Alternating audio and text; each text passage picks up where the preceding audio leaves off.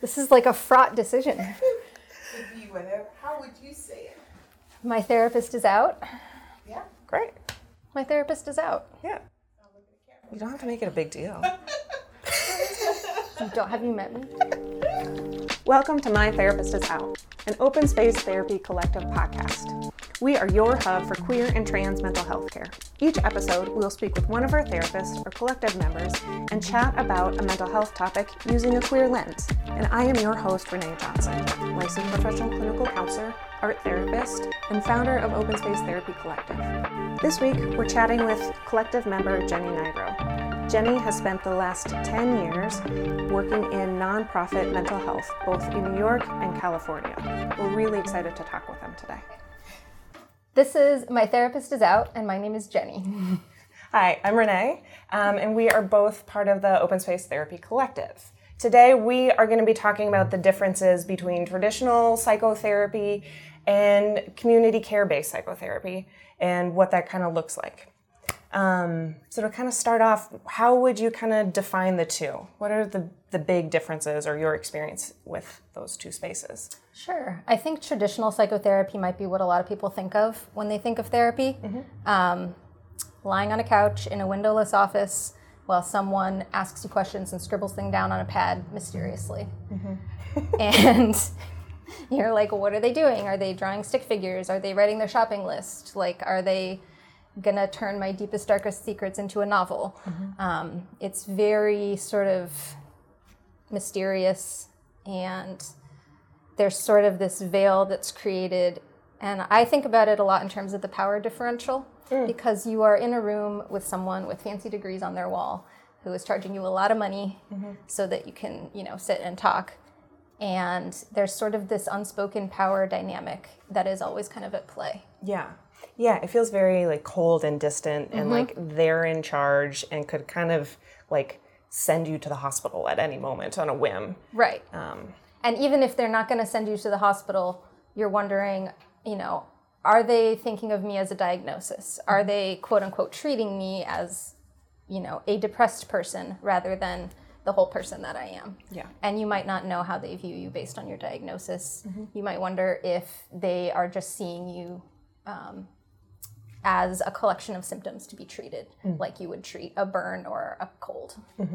Yeah, that's really well said. It takes the personality and the relationship out of it and Mm-hmm. it's very much like, oh, this is just here so I can treat my depression or to talk about my trauma and they can just like keep their notes and check their boxes. Yeah, and I think a lot of um, sort of the old school of traditional therapy, there was this idea that your therapist can't have a personality, that they can't um, share anything with you, that they can't connect with you in any other way than is strictly professional, that they can't show you that they have emotions. Uh, and I think that that is so at odds with this new collective community care approach that we're working on. Yeah, we are full of personality. um, so if that's like the traditional psychotherapy, So if that's the traditional psychotherapy approach, is a little more stoic, more distance. Um, what's what's the community care approach? What's the community approach? I'm so glad you asked, Renee. um, I think of the community approach as sort of centering and prioritizing connection. Uh, because for many people, the source of their discomfort or stress or mental health symptoms might be disconnection in their lives. And if it's not the source, then it is definitely a result of mm. their symptoms, could be mm. causing them to disconnect or um, not be able to fully connect with people, partners, friends, family, loved ones. And a community care practice really highlights the importance of being able to connect with someone. And if you're able to practice that with your therapist in a really safe space mm-hmm. and have them see you as a person and you connect to one another as two humans talking, um, while they do still have the knowledge and skills behind that to appropriately support you as you go through this, uh, that in itself is going to be a more healing process than an isolated stranger situation. Um, the other thing I think that it's important about community care is that it recognizes that sitting in a room with your therapist is not going to give you everything you need to heal. It's one piece of the puzzle. Um, and it, the more you can involve other aspects within the community, uh, the more like fuller and richer and hopefully healing your experience will be. Yeah, totally. That's a really important piece of this, right? Like where I think traditional therapy mindset is the therapy itself is the work, um, where in community care mentality and the way that we approach it, it's just a piece, right? It's there's an hour a week where we're going to process and talk and we're going to practice connecting and we're going to play out some of these relationship things in a very safe way.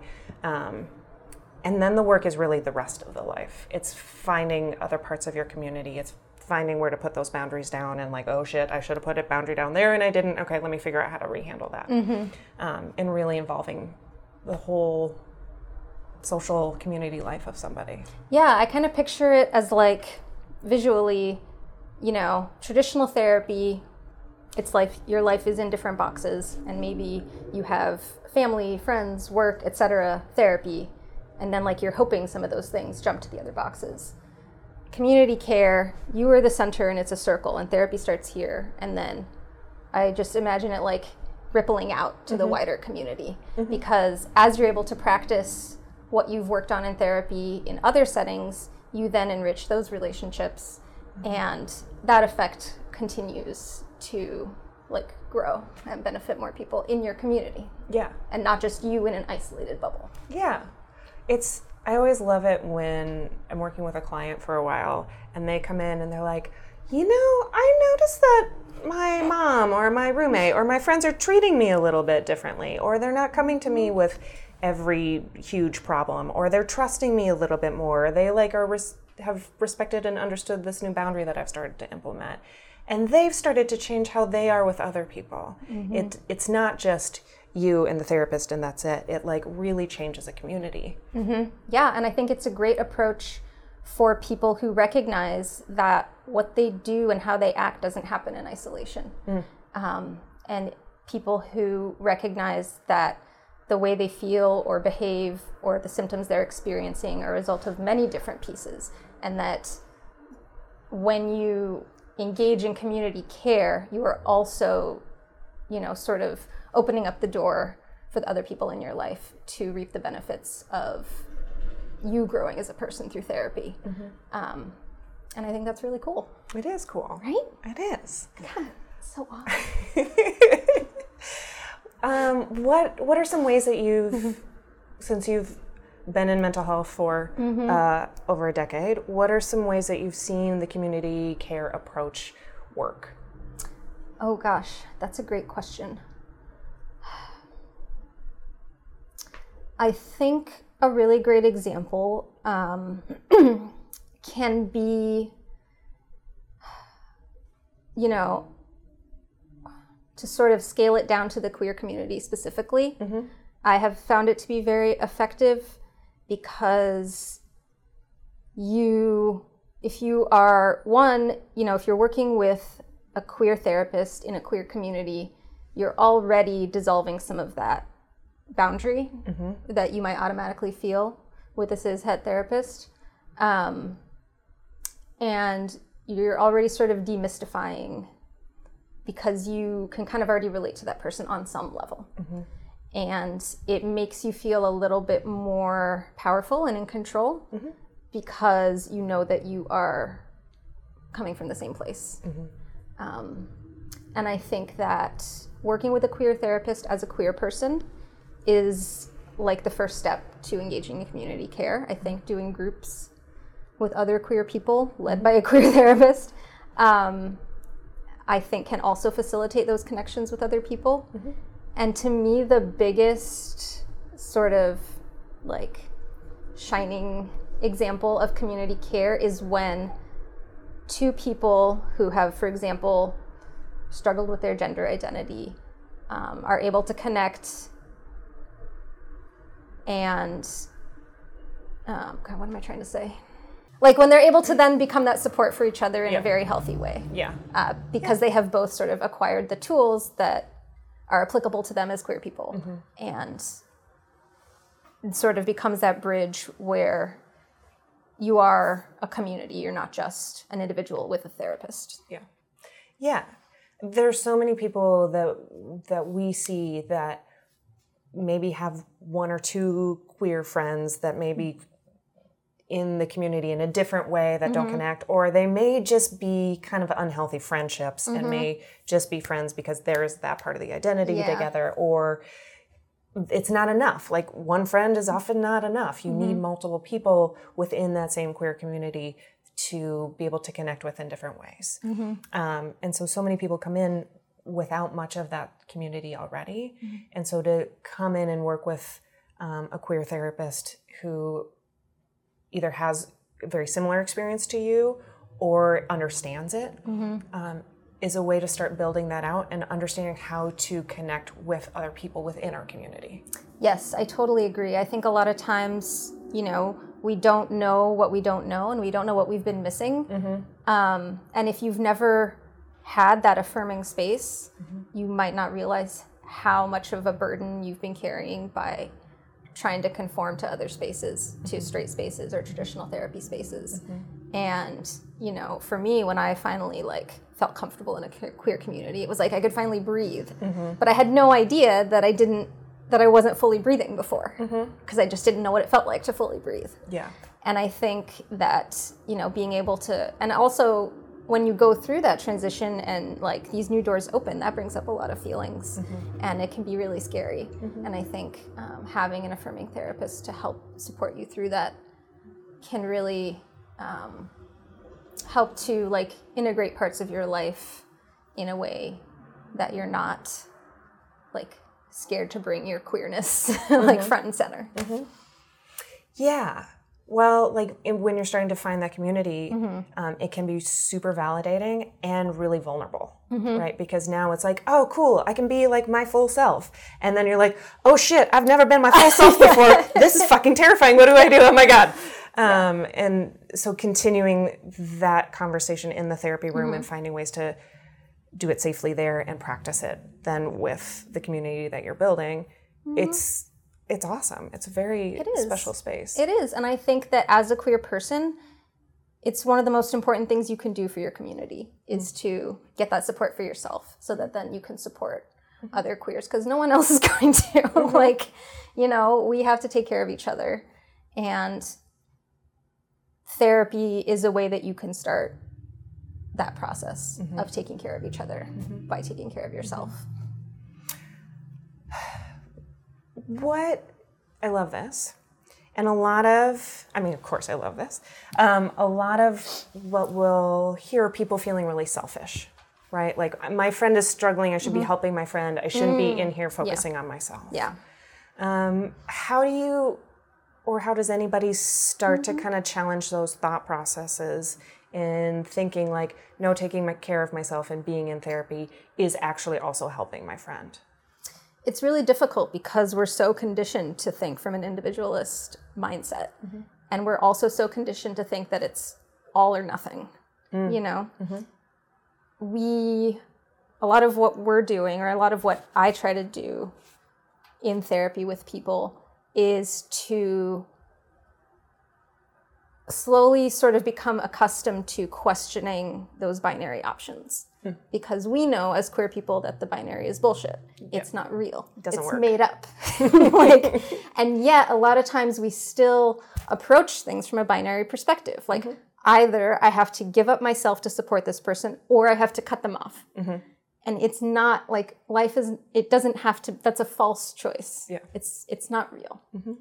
So how can we sort of change it from an either or to like a more squiggly amorphous mm-hmm. field of options and um, you know ways of approaching things? Yeah. Because that's way more real, mm-hmm. right? Like, even in an hour, it's going to ebb and flow of how much that mm-hmm. you're focusing on yourself versus someone else versus the bigger community and how to approach that and be a person in the world. Um, or to fully focus on somebody for a minute and then go back to something else. Um, and so to think of it as just like I'm helping me or I'm helping somebody else, you're right, is not real. yeah Um, and challenging that is uh, can be a real mind fuck It can. It can. And that's a huge part of what I focus on in therapy. Because once you sort of start to unlock that and are able to start moving past those automatic thoughts, um, it just makes everything so much easier. You're like, wait, I don't have to care about this. Yeah. Like, these choices that I'm being forced to make aren't real. Like, uh, yeah. What's an example, protecting HIPAA? Um, what's an example that you've seen recently of somebody realizing that the binary choice isn't real and they can choose what they want? Oh gosh. Um, I can't think of something. Okay. Can you think of an example? Um, yes. I have a client right now who is amazing. She's been doing um, really powerful work um, with a pretty toxic family. And she's really come to the realization and really been able to put it in practice more and more that she can be able to see the toxicity in the family and just because she can't convince the rest of the family that it's toxic doesn't mean she has to buy into and play into that dynamic. Right. She can be like, well, I'm going to exist in this way, and you guys can still do that, but I also don't need to cut you off. I can figure out how, how I want to relate to you and how I want to be involved in the family.